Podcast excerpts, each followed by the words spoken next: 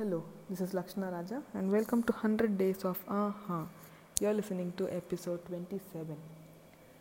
So, today I have this uh, method or an approach that you could uh, actually incorporate in case you're in the stage of managing any kind of change or if you're looking for some uh, solution that helps in uh, enhancing your performance no matter where it is and also if you're looking for something uh, wherein you need a continuous uh, feedback or a continuous improvement in any kind of uh, uh, thing that you're working on it could be business or it could be anything pretty much anything that you need a solution for. Any problem that you need a solution for. But basically this um, method that i'm going to tell you about is something to do with uh, uh, the business point of view so it's called the PDCA cycle. It's also called uh, as the Deming wheel or Shewhart cycle. S H E W H A R T. That's Shewhart cycle. So it has uh, four stages. The first stage is plan.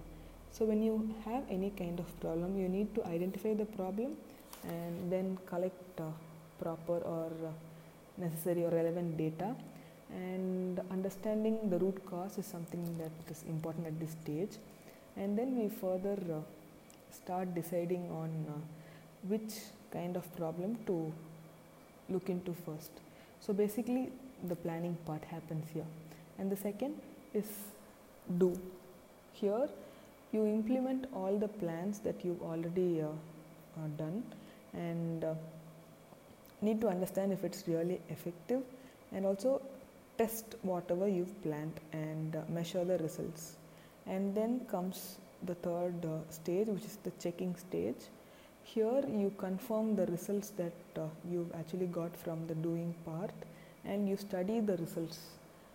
If they've actually uh, been effective, you measure if uh, the effectiveness of the result that you've got and uh, also find out or check whether it is what you wanted and finally the last stage is act.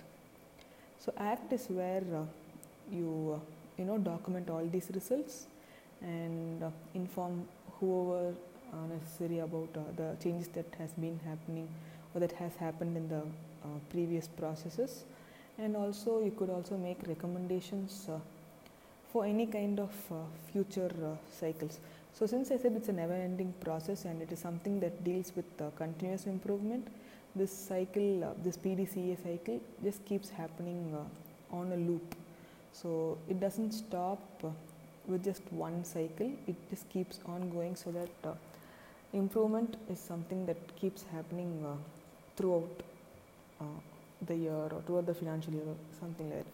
So basically th- this could help the this could help or actually support the Kaizen theory wherein continuous improvement is what uh, matters. So, hope this was helpful for you. Uh, thank you.